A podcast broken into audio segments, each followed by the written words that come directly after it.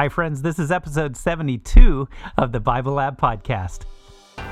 You are listening to the Bible Lab Podcast, recorded before a very lively audience on the campus of Loma Linda University. Here's your host, Roy Ice. Hi, everybody. So glad you came back for another episode. Today, we are going to have so much fun taking a look at how God the Father saves us. Uh, a lot of times, when we look at how God saves us, we look at Jesus and what he did on the cross, but we're going to take an even deeper look because that's what it talks about in the first half of Ephesians chapter 2. And I can't wait for you to hear how the the community opened up this conversation and really dug deep to see what the Bible really says about God's character here. If you haven't already, make sure you go to our website, thebiblelab.com, and go to the episodes page and make sure that you go to the third session of the uh, series called God's Blueprint. And make sure that you get that study guide because it'll really help you understand where we're going, what we're talking about, and everything about this amazing God who loves you so much. You know, a lot of times people look at God the Father as this really judgmental God who just really is looking for justice. And they look at Jesus as the God who's saying, It's not about justice, it's about mercy and grace, and I'll even die for you the biggest tragedy of all is that throughout time we haven't realized what Jesus said when he says, If you've seen me, you've seen the Father, and we've missed how amazing God the Father really is. But you're going to hear it today. I can't wait for you to get to it. Welcome to the Bible Lab.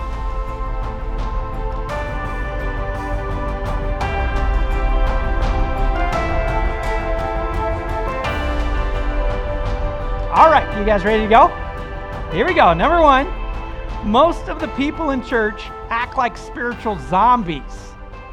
Most of the people in church act like spiritual zombies. Wow, okay. So I am seeing about 70% no.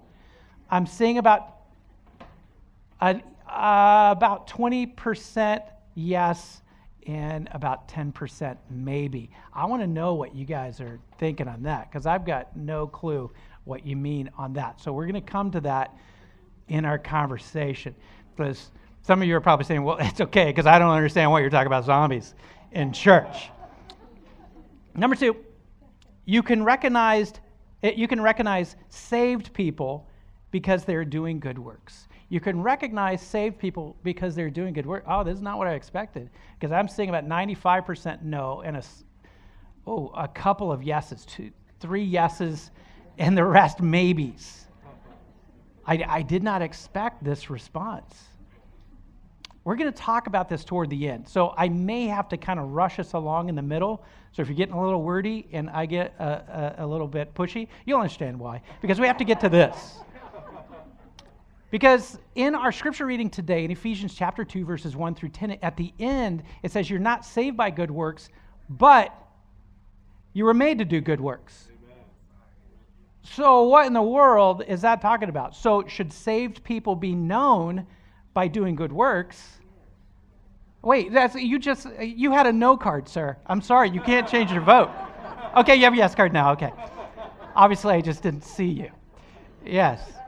So we're going to talk about that because this is probably an argument I've heard my entire life in the church about the role of faith and works. And perhaps you've had that conversation as well. Because the Bible in some ways seems to contradict itself here if you look at it from a certain angle. Are we supposed to do good works and that's how we're known, or are good works not part of your salvation? Here, it has a really interesting angle that I think most of us miss that God wants us to understand. And so we're going to talk about that, even if I have to cut you off. Number three, besides believing, there's something you must do in order to receive eternal life. Besides believing, there is something you must do in order to receive eternal life. I love what I'm seeing. I'm seeing a 50 50 split in yes and no's, and I'm seeing about, oh, I saw about five or six maybes. This is great. Once again, is this the argument of the ages? What must I do to be saved? Is it just believing? Is there something else I have to do? And so we're going to talk about that because, especially when we get to verses 8 through 10, Paul tries to make it as clear as he can in as few words as possible. And so we're going to talk about, talk about how you're saved. Uh, number four, God the Father and the Son have different roles. One must judge, and one must pay the price for sin. Oh, look at this. Okay.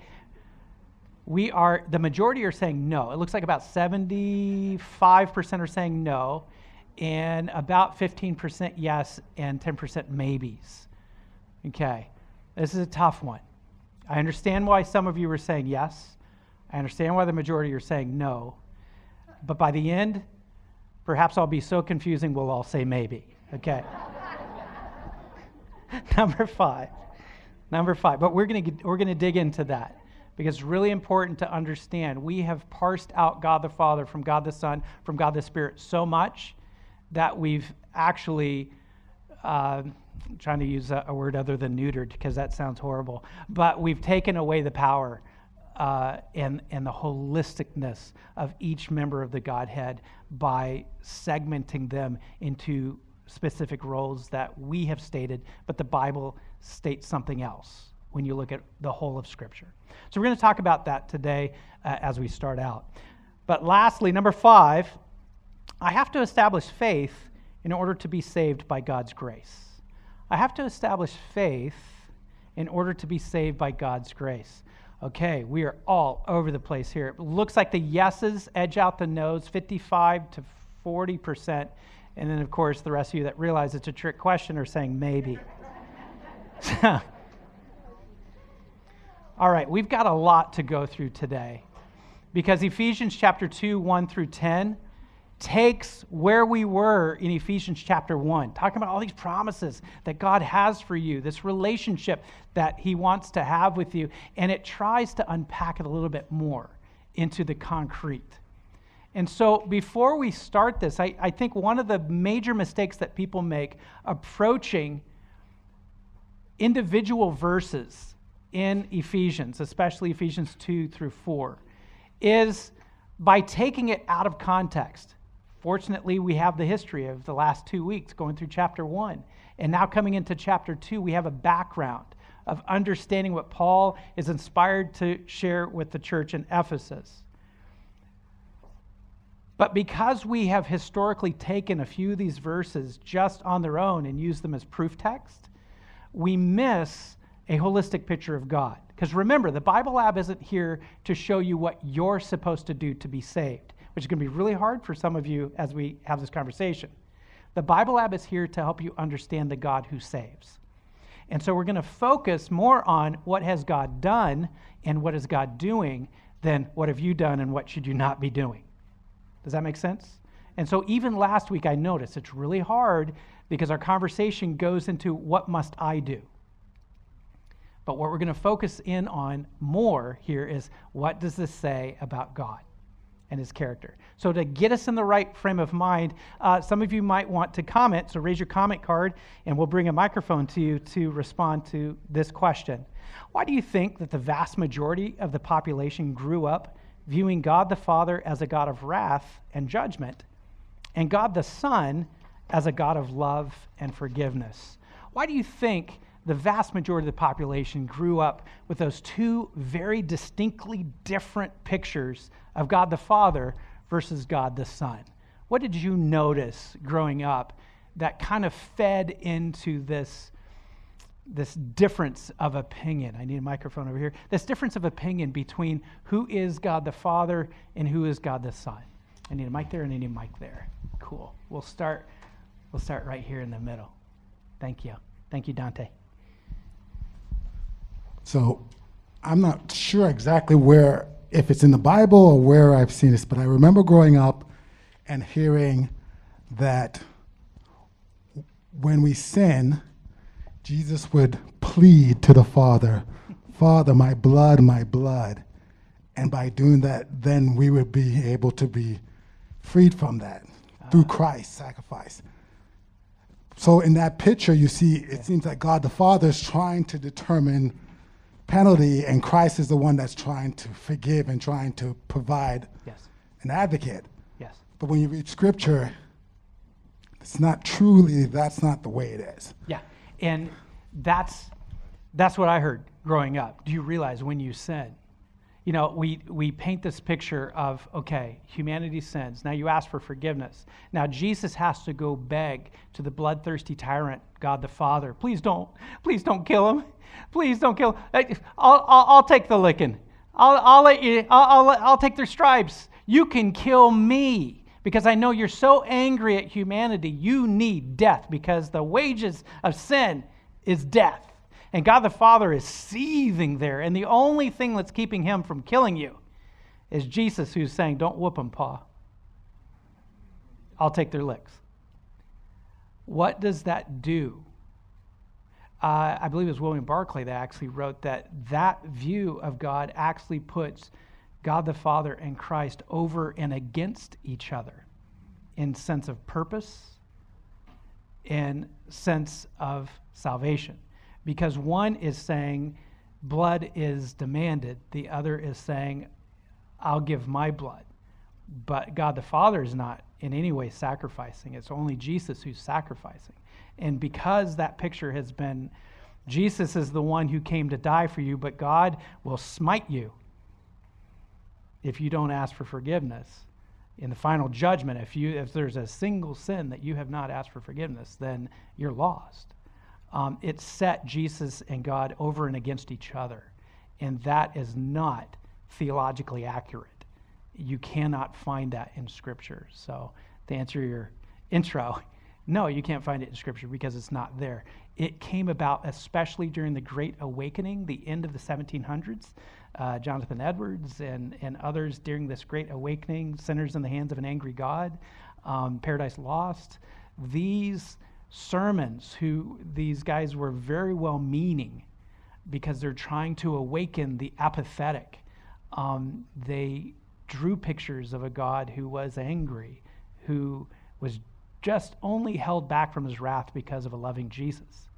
And because of that, it, it rewrote theology for now, you know, almost two and a half centuries of, of that. Over here. Yeah. I personally think that when we have done a superficial job of reading the Bible, that we have seen in the Old Testament where God destroyed many people who bowed to the golden calf, how he just wiped them out. Yeah. And some people say, boy, that's a God of vengeance. But on the other hand, they forget there was the same God who parted the Red Sea for the Israelites to go through yeah. on the other side of the coin. Yeah. And we find in the New Testament, too, that Jesus went about healing people, feeding people, multitudes. What a kind God he was. Yeah. But then on the other hand, we find out how Ananias and Sapphira were stricken down too because of lying to the Holy Spirit. Yeah. So if we take the whole context in together, I think we see a more balanced picture. Yeah. And you know, Philip was one that said to Jesus, Show us the Father. And Jesus said, If you've seen me, you've seen the Father. Yes. I think we need to keep those things in perspective and balance. Yeah, absolutely. Thank you. And you, you brought up the Old Testament context, and there's some Levitt cards that just went up. You brought up the Old Testament context. For those of you that want to go deeper into specifically that event, uh, we do have on our audio episodes, audio podcast on the BibleLab.com, we do have in the series called Life in the Wilderness, which is a really tough place for some people who see a God who's very much an authoritarian disciplinarian. Um, so if you have questions about that, definitely. That's why we put them up there so that you can have that opportunity to not have missed out on that conversation or to go through a refresher if you need. Over here, Terry or Diana. There we go.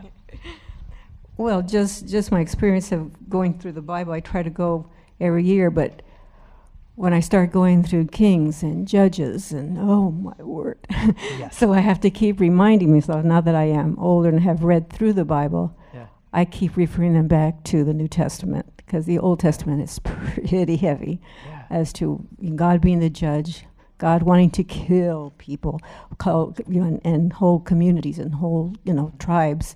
Yeah. But remembering it, this is also the human beings are translating that to what they believe God is wanting them to do and has said to do. Yeah. And I keep reminding myself that the New Testament has Jesus, yes. and that's what I count on. Yeah. I, probably the most difficult series we've done in four and a half years was uh, called Judge of Judges, the Judge of Judges. It was more different. It was the most difficult, second most difficult was Daniel that we just went through. Um, but uh, yeah, it was really tough for me going through that, just saying, what can you find about God? And one of the things I did come back to, just like what you were referring to, is that yes, the Bible is inspired. And we have to be really careful about how you understand what I'm about to say. Yes, the Bible is inspired, but the Bible is also through your lens and the writer's lens. It was not it was not inspired word for word. The the Seventh Day Adventist fundamental belief on Scripture is that it was thought inspired, not word for word inspired.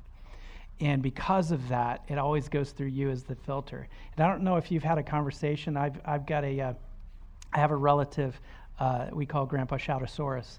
Um, and he has a viewpoint about Scripture, and I love him dearly, and I love his passion and his zeal. But he comes up with a different conclusion than I do about what God really wants in certain situations. And yet he's still a man of God. And yet he's still a beautiful human being, and he and I love each other deeply. But even though God is inspiring him with thoughts, his perspective of God is different from my perspective of God because of his experience and where he came from, and even his generation is different from mine, and what's questionable and what you're not allowed to question. And so, because of that, you also have to read through Scripture responsibly in saying there are times when people attribute to God something in a way that you're like, but that doesn't really jive with the Jesus I see in the New Testament. Quite frankly, we went through a, a series on Hosea where it's 750 years between Joshua uh, and Jesus, which they both have the same name, Yeshua. It's, it's just you know a change in, in language. Well, the cool thing is Hosea is the same name as Joshua and Jesus as well, and 750 years exactly between. And the reason why this pivotal prophet is there is because Jesus says, "You guys don't understand me. You won't recognize me when I come, because you see me as this way, but I'm actually this way." And because of that, I need to help you start changing your perspective of what God would do and what God would never do. And so it's true. Uh, I think the red mic was next here. Oh. Yeah, Sharon. I think there are several things we need to uh, be in mind, keep in mind here. In Romans, God, Paul speaks about God letting people go, and that is the way he does in the Old Testament too. Every time it seems that he says, "I'm going to remove the pre- the protection from you, and let these people come in," and so that's what happens. He takes the blame because that's what the Old Testament God had to do, but He always says, "I will forgive you. I will mm-hmm. for- just come back. I'll forgive you." Mm-hmm. Um, the other thing is, I'm going to make a, a commercial announcement. I really recommend the book, "The Sonship of Christ," mm-hmm. because it gives a picture of the Trinity that shows the pain, the anguish among the Trinity when Jesus had to break with them and come to this earth. They're all interested in saving us, all of them. Yeah, yeah, absolutely. Absolutely. Blue microphone. Yeah. Uh, the first point is about God. We seem to forget one verse, John 3:16. what does it say? For God so. hated the world? No. Is that what it says? Yeah, It says for God so loved the world. yeah, And and every time I'm tempted to think differently, yeah. I go back to that verse. Yeah. And now, since I'm a theologian, let me address one more answer here to this young lady about the, the, the Old Testament. I'm not a theologian, by the way, I'm a PT. Uh, Well, help us work out these kinks. okay.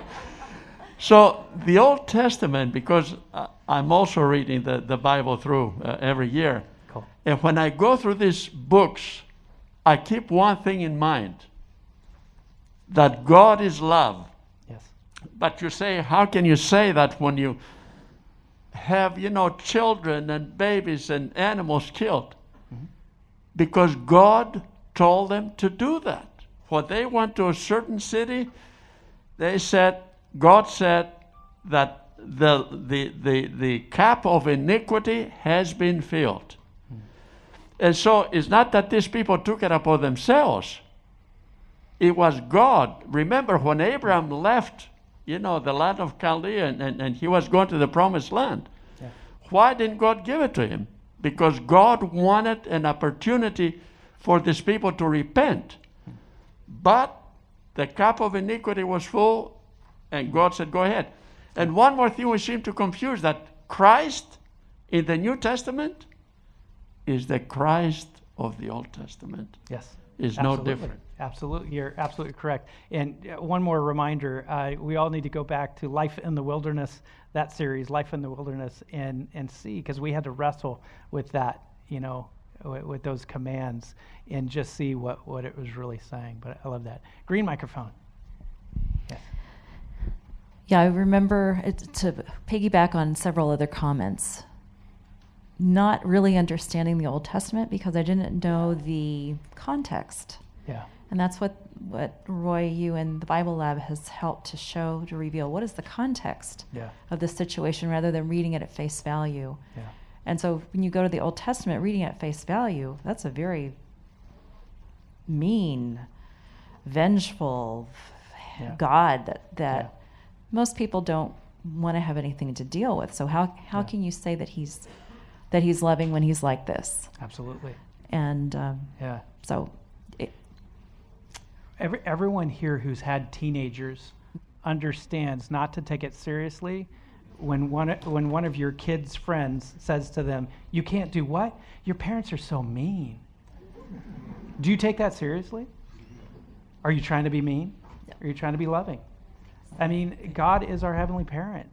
And there are individuals who look and say, God is so mean, not understanding the loving parent that he is. And that's what's been revolutionary for me is going through these tough places of scripture and answering, but what's the parent's perspective here? What's the end goal? What's the desire? Is it to enslave and to command and, you know, be a tyrant? Or is it truly to give you your best life possible, to give you eternal life, and to help keep you from as much pain as possible until then? And so you're, you're right. It's, it's always a matter of perspective. Well, today in Ephesians 2, verse 1 through 10, we're going to take a different perspective of what does it mean to be in this walk of trying to be in a saving relationship with God. In verse 1 of chapter 2, I'm going to read from the NIV. It's there in your study guide. It reads As for you, you were dead in your transgressions and sins, in which you used to live when you followed the ways of this world and of the ruler of the kingdom of the air, the Spirit who is now at work in those who are disobedient. All of us also lived among them at one time, gratifying the cravings of our flesh and following its desires and thoughts. Like the rest, we were by nature deserving of wrath. Verse 4 But because of his great love for us, God, who is rich in mercy, made us alive with Christ, even when we were dead in transgressions. It is by grace you have been saved.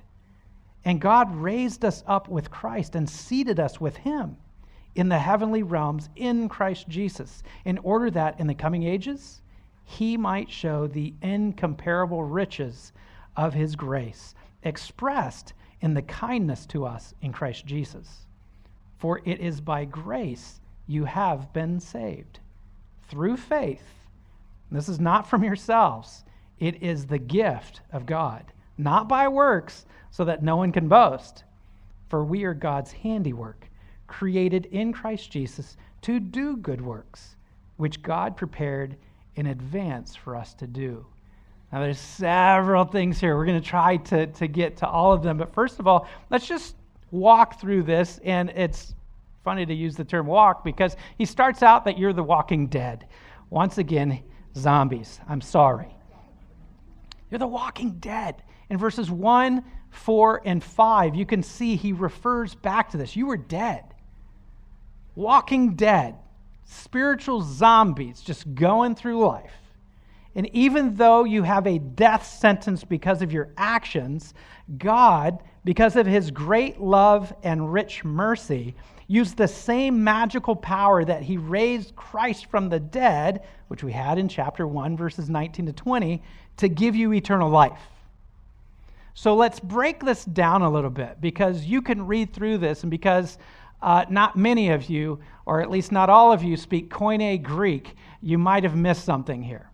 So when we read uh, uh, about God's great love and his rich mercy, what would the original hearers have heard that Paul was sharing about God's character? And first of all, this great love. You've heard the word, it's the godly it's the godly word for love called agape. Okay, we have agape feasts. Uh, we, we try to share agape. It's this heavenly love that we know about. That's how we see agape. Well, it's a love beyond what I can do as a human uh, that's natural. It's not lustful. It's, it's, it's not, I like something a lot. It's this heavenly love. And that's how we've defined it here. But how they would have heard this word, agape, is this is a love to them that speaks of a love called out of one's heart by the preciousness of the one loved. We typically look at agape as it comes from the source of the lover, the person who is loving you. So, God, because He's rich in this heavenly love, He's able to do this. And that's not what agape is. Agape is this selfless love because of his passion for you. It's not his internal passion that he welled up in himself. You welled up that love in him. It says it's a love that impels one to sacrifice oneself for the benefit of the object loved. And if you haven't heard today's sermon by Randy Roberts, you got to hear it today. There's a story in there. I won't I won't ruin it for you. But you got to hear today's sermon about a selfless act of love. That's agape. But the agape does not come because God possesses a perfect love that you don't. Agape comes because, as it says here, it's called out of one's heart by the preciousness of the one loved. You are that precious to God that He has a love for you that is the purest form of love, but you are the source. He's the one giving it, but you're the source and the cause of agape. That's much different from what I grew up hearing. Secondly, because of this love that you've welled up in God's heart, it also says he has another storehouse that he drew from in order to give you salvation, and that's his rich mercy. And if you look at this word in, in Greek, plusios, it means, and this is the word rich. Plusios is rich in Koine Greek. It means wealthy, abounding in material resources, abounding, abundantly supplied. Now, some of you have friends or relatives, or perhaps it's you. If so, I'd love to get to know you a little bit better, but you're just filthy rich, okay? Just filthy rich, or some of the people you know, they've got so much that it doesn't even, it's, they don't hang on to it because ah, I got more and more is coming, more is on the way. And so they've got this, they've got this attitude about their wealth that to you comes across as kind of flippant. I got so much. Here, just take. And you're like, no, no, that's too generous. I'll never miss it. That's the same sense of this koine word, uh, plusios, which God inspires Paul to say, look, God's got so much mercy that he'll never miss it. Here, I'm abundant, I'm overflowing. There's more where that came from. So it's not mercy like I grew up, where we were singing the song, Oh, be careful, little feet, where you go. The Father up above is looking down in love, and zap, if, you if you get out of line. He's going to give you a little mercy, but not too much, because He only has so much mercy. That's not what this word says. He's got so much mercy, it doesn't matter how far your little feet go. Because his passion that's welled up within him for you, that you well up, added to his mercy that he's got so much he doesn't know what to do with it, added together, gives God this great loving acceptance of you despite who you are, what you've done, and where you currently are standing. So let me ask this question based on that, because looking at verses 1 through 10, a lot of times when we take just a verse here and a verse there and we, and we quote it, uh, we assign it to members of the Godhead.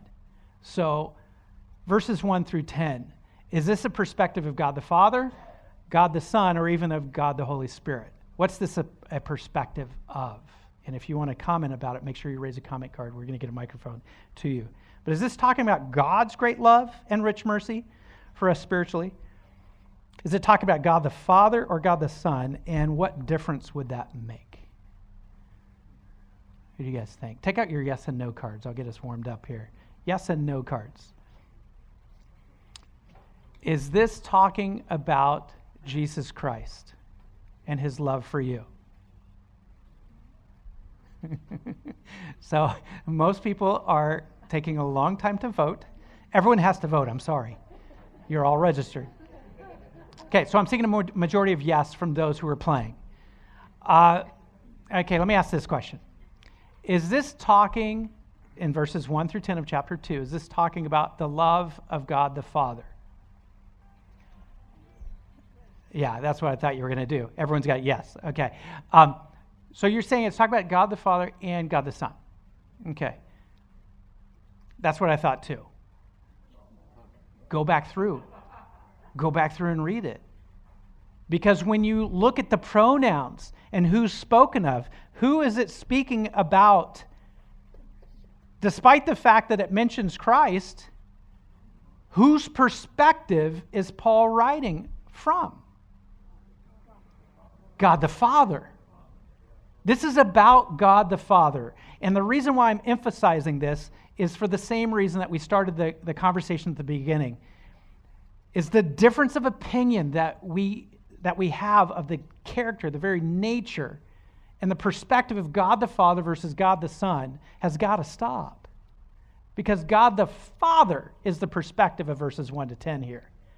His passion that's drawn up with him it's his great desire this preciousness that you hold in his heart it just propels him to do the most insane action to give his one and only beloved son to a world that could care less, who would spit on him, hurl insults, and ultimately crucify him, torture him to death. The very people, the precious people of God, God's chosen people, and this section of Scripture is saying that's God the Father because he sacrificed too. You may look at the physical scars at Jesus Christ's his hands and his feet, his side for all eternity.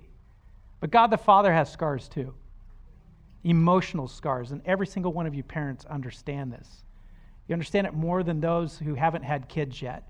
And don't worry, those of you who haven't had kids yet, God will God will make a way. God will show you uh, in time what it feels like for your kid to get hurt. Can you imagine your kid being tortured in front of you? That was what the Assyrians would do during the time of Jonah to, to try to win over and be more powerful is they would torture your kids in front of you. Um, that's what the devil did to God the Father is he tortured God's one and only son in front of him. The price a parent would have to pay to say, I'll sit on my hands. I could change this all with a word. I can wipe out specifically the ones I want to wipe out and keep the ones I want to keep with a word and to sit on his hands because of your preciousness to him, and to allow his one and only begotten Son to be tortured to death so that a payment could be paid, not to God the Father. You got to get that out of your mind. It's not theo- theologically correct. The payment was never made to God the Father. The payment was made to a devil. That's why they call it a ransom. because there was someone who kidnapped humanity in the Garden of Eden, and a ransom had to be paid. The ransom couldn't have been paid to God the Father. It makes no sense. It was paid to a devil that said during the third temptation of Christ, according to Matthew 4, when he takes him up to a high hillside and says, Here's all the kingdoms of the world, they all follow me. Just do what I said in heaven. Bow down to me, my throne, then your throne, and then you have all humanity underneath you. You will not have to pay me what we agreed upon. And yet, God the Father says, You're so precious to me. I'll go through the worst excruciating emotional sacrifice just for the chance that you would one day say, Hey, I'm kind of interested in having a relationship with you. This is an amazing picture of the love of God. We see it in Jesus Christ through his physical sacrifice, but we ignore God the Father's emotional sacrifice. A God who could easily have stopped it all and stopped all of our hearts, said, No, it's still worth it because of his great love and his rich mercy. Now, something's going on. Something's going on with the Ephesians, the same thing that's going on with us, the same thing we studied in Daniel chapter 10, where we see there are principalities that are fighting a battle. It's the real battle. This is the one we see, the physical battle, but everything that happens in our physical realm is a reflection and a reaction to what's happening in the spiritual realm. And what the people knew about there is that there's something going on around us to get us to argue, to get us negative, to get us fighting, to get us against each other and not be loving each other. These communal thoughts, and we're like, where did that all come from? And then we're all, we're all a mob mentality do, doing something. And they understood this because they had a phrase for it. And that's what this really weird phrase is that you have there in verse 2 of the kingdom of the air. Now, one clarification, really quick, and then we're going to move on. A clarification they didn't view kingdom of the air as something like you're pointing up at the sky. They viewed the air as everything around you, it's the unseen around you, much like we talk about dark matter in science today. It's here, but we just can't see it.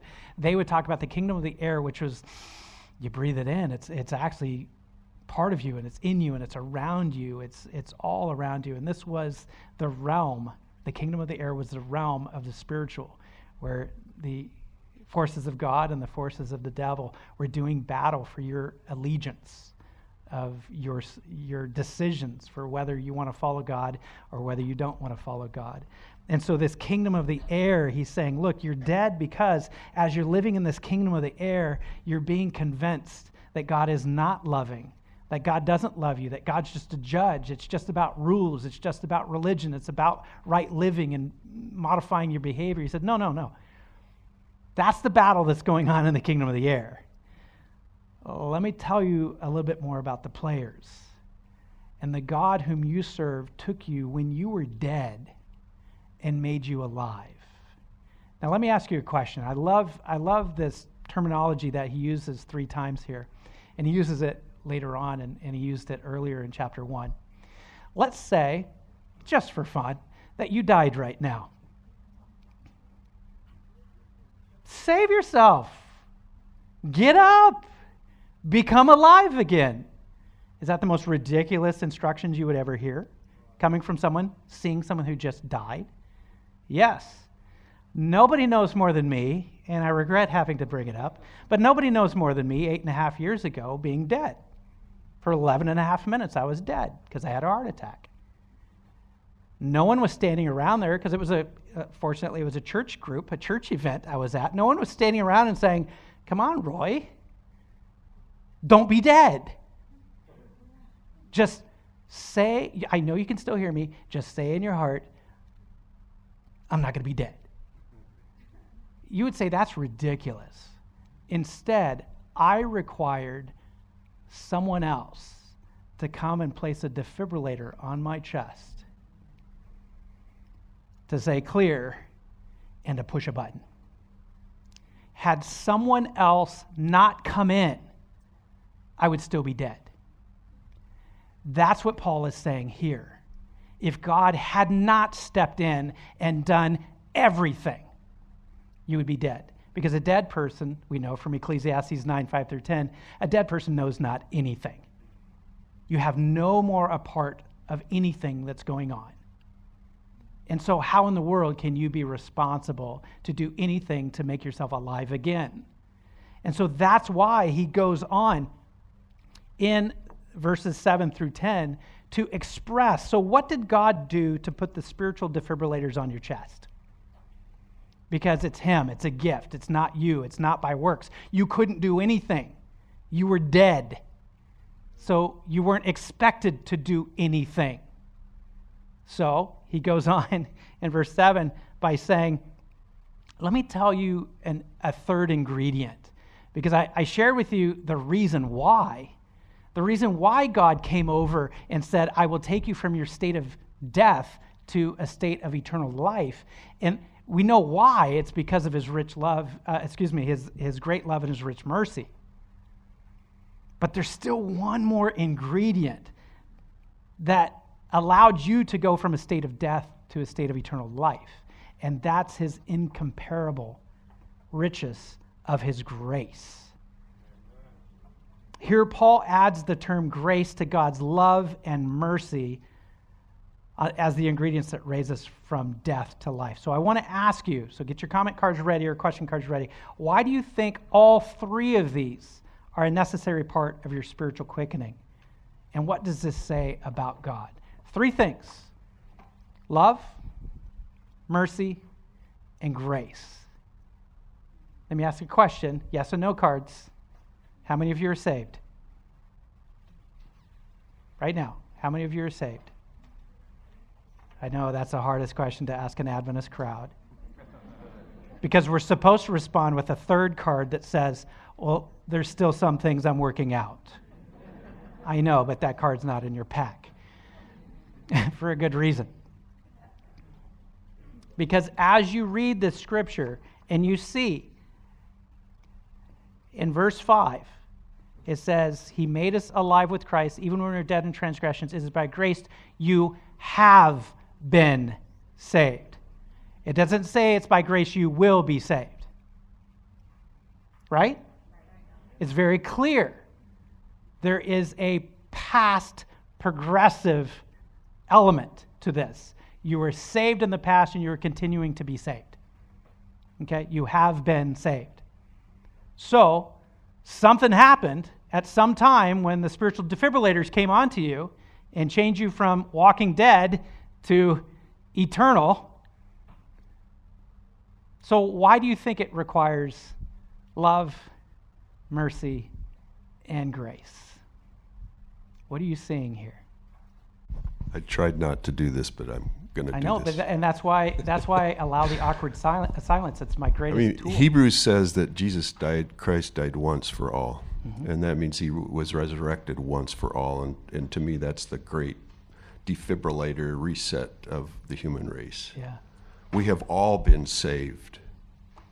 And, and whether or not we make it through the pearly gates, that's another issue. But that's, I, I just have to say that because praise God, Jesus Christ um, is our is our salvation in that in that one act. It, it's absolutely true, and it's so simple. People have a hard time believing it. We've we've had uh, you know our, our men's events that, that we go out and, and, and the men have pizza, and there have been times that uh, we've bought a bunch of pizza. You know, the guys didn't have to pay for any of the pizza. Bought a bunch of pizza, and we invited all of you.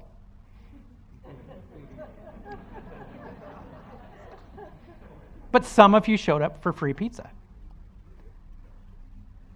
We didn't ask you any information. You didn't have to sign up for something. You didn't have to do anything. You just had to show up for pizza. And you got the pizza.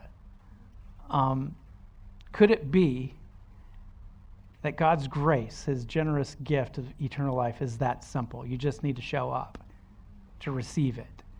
Um, we're going to talk about the, the role through faith here in a minute because I think this is vital in not misunderstanding what I just said. Because some people will say, if you believe you can live however you want, and then when Jesus comes again, well, I can point back to one time that I said I believed, and and so that counts, right? That's not a relationship any more than you getting married and then she lives in California and you move to Florida and say, I'm married. Well, technically and legally you are, but relationally you're not. Emotionally you're not married because you've decided to live apart. So we're going to talk about what it means through faith in, in just a moment. It has a lot to do with that. We're going to go to purple Mike next. Yeah.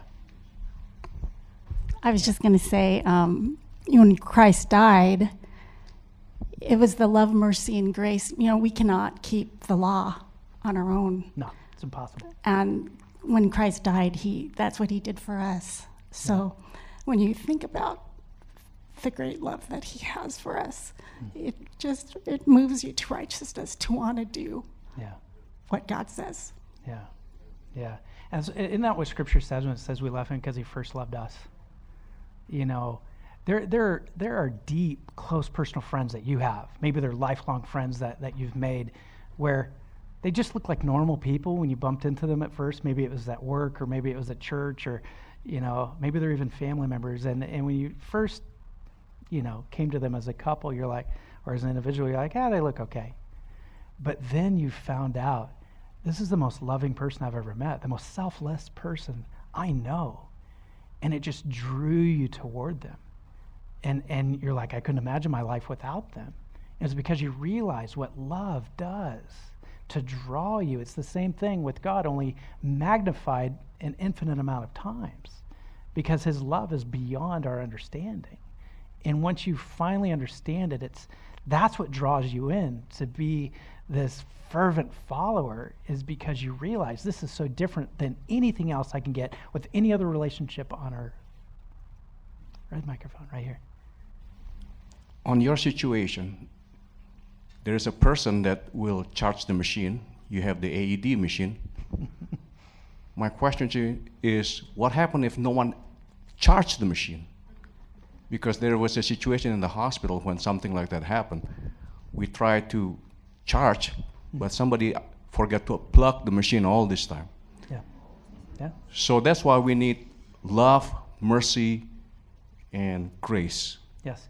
And All, one and one more ingredient I would add, because Jesus warned his apostles about this um, in Acts chapter one, and uh, he says, "Don't do anything until the one comes who will bring the power."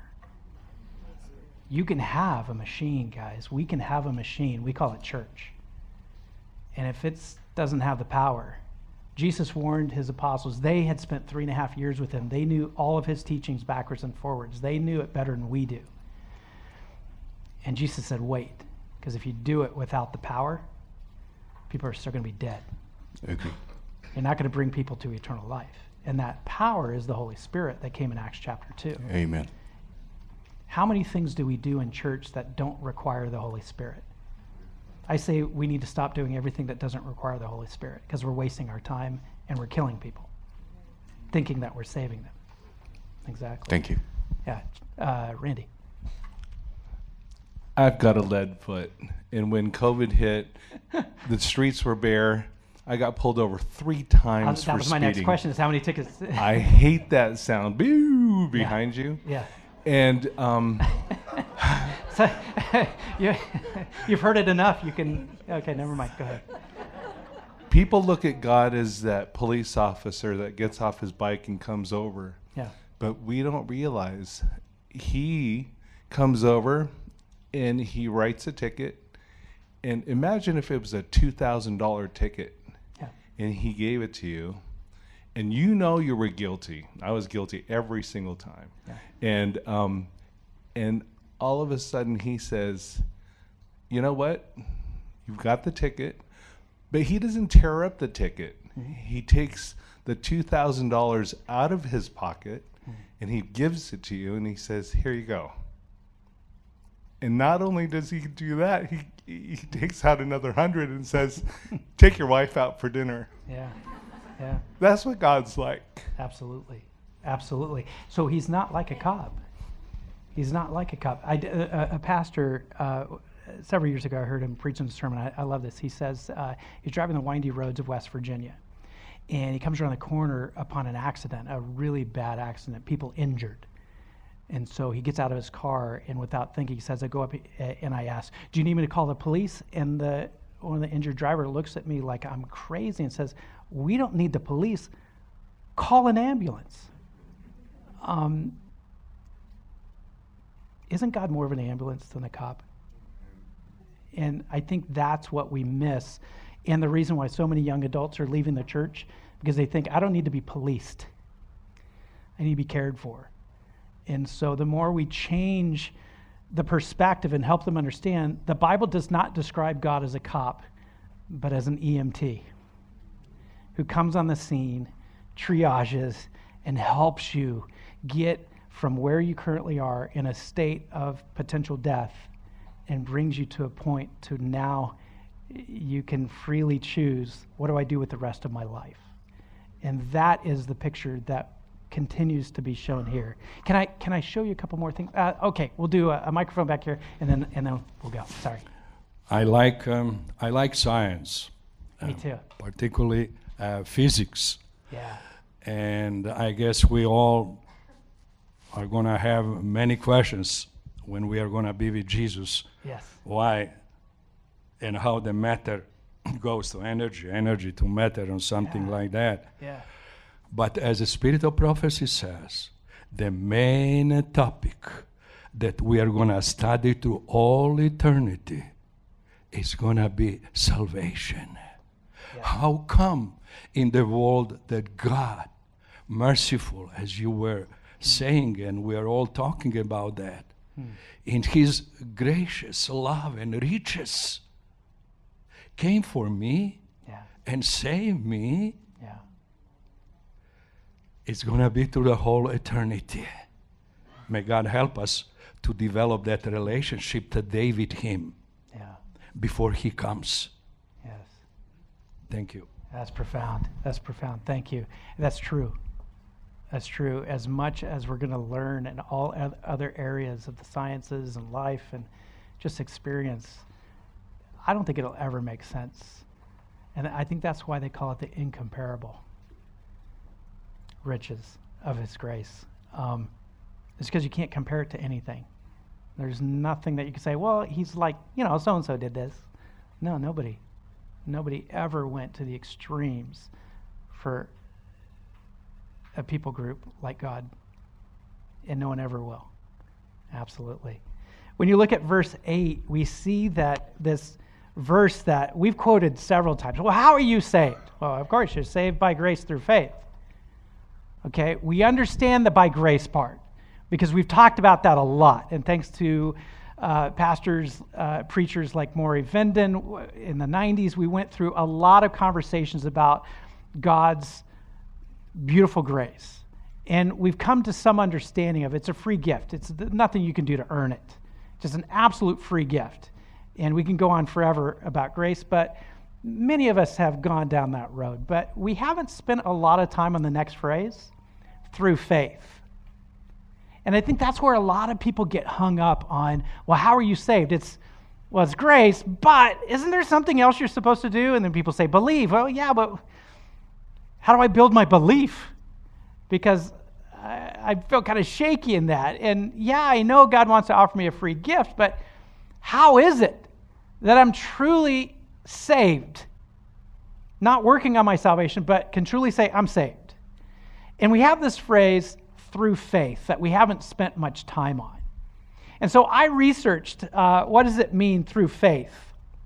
And some of the things that I found in the commentators is that through faith is built not because someone says just believe something that you're told.